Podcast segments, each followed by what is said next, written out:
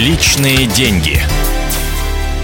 Добрый день, дорогие друзья. Меня зовут Евгений Беляков. Сегодня наш эксперт Алена Никитина, глава компании «Организация личных финансов». Алена, добрый день. Добрый день, Евгений. Э, сегодняшняя тема про семейные финансы. Когда мы женимся или выходим замуж, э, то изначально возникает вопрос, как управлять деньгами в семье. Э, здесь у нас разные есть, я так понимаю, модели поведения. Вот какие вообще у нас существуют модели поведения в семье?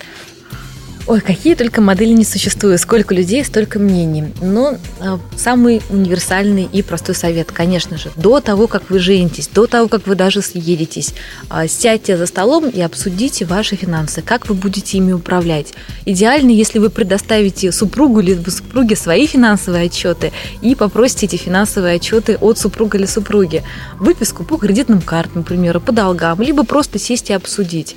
Потому что, когда семья становится ячейкой общества, конечно же, и долги, и доходы, и расходы, они, тем не менее, переплетаются у, у каждого человека. И если здесь возникают какие-то неприятные сюрпризы, конечно же, лучше их, лучше их обговорить заранее. Но вообще э, способов ведения бюджета три самых основных. А первый – это централизованный способ ведения бюджета, то есть все деньги а, хранятся у одного человека. Он а. ими управляет. Ну, к примеру, это супруга. Муж отдает ей зарплату, она распоряжается ими и э, выделяет ему сумму на его... советский способ. Да-да-да. А, иногда мужья создают заначки, но тем не менее вот самый такой распространенный способ. Второй способ децентрализованный. То есть каждый из супругов управляет э, сам своими финансами. Они могут оплачивать э, очень крупные покупки вместе, но, как правило, каждый сам зарабатывает, каждый откладывает свою копилочку, и не отчитывается перед другим человеком. Как правило, такой способ ведения бюджета выбирают люди, которые не хотят получить упреков в свой адрес, э, что же ты потратил такую крупную сумму на что-то, например, там, на покупку нового ноутбука. Я сам заработал, я сам потратил. И третий способ – это способ по системе конвертов, когда э, супруги определяют самые основные свои расходы, складывают их в общий бюджет, в общий котел и себе откладывают сумму на свои собственные расходы, на свои собственные нужды. Я считаю, это самый демократичный способ. Конечно же, если жена уходит в декрет на какое-то время, все-таки придется перейти на какое-то время к централизованному способу управления финансами.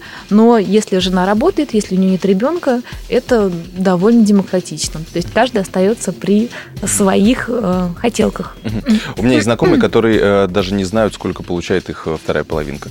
Вот как считаете, это нормальная ситуация? Если для них это комфортно, это нормально. Главное, чтобы не возникало никаких конфликтов. Главное, чтобы обоим людям это было максимально комфортно. Если возникают конфликты, то, конечно же, в дальнейшем повод для обсуждений. Должны обговаривать, обговаривать, приходить к компромиссам. Как только э, найден оптимальный для всех компромисс, только лишь на этом можно остановиться и договориться.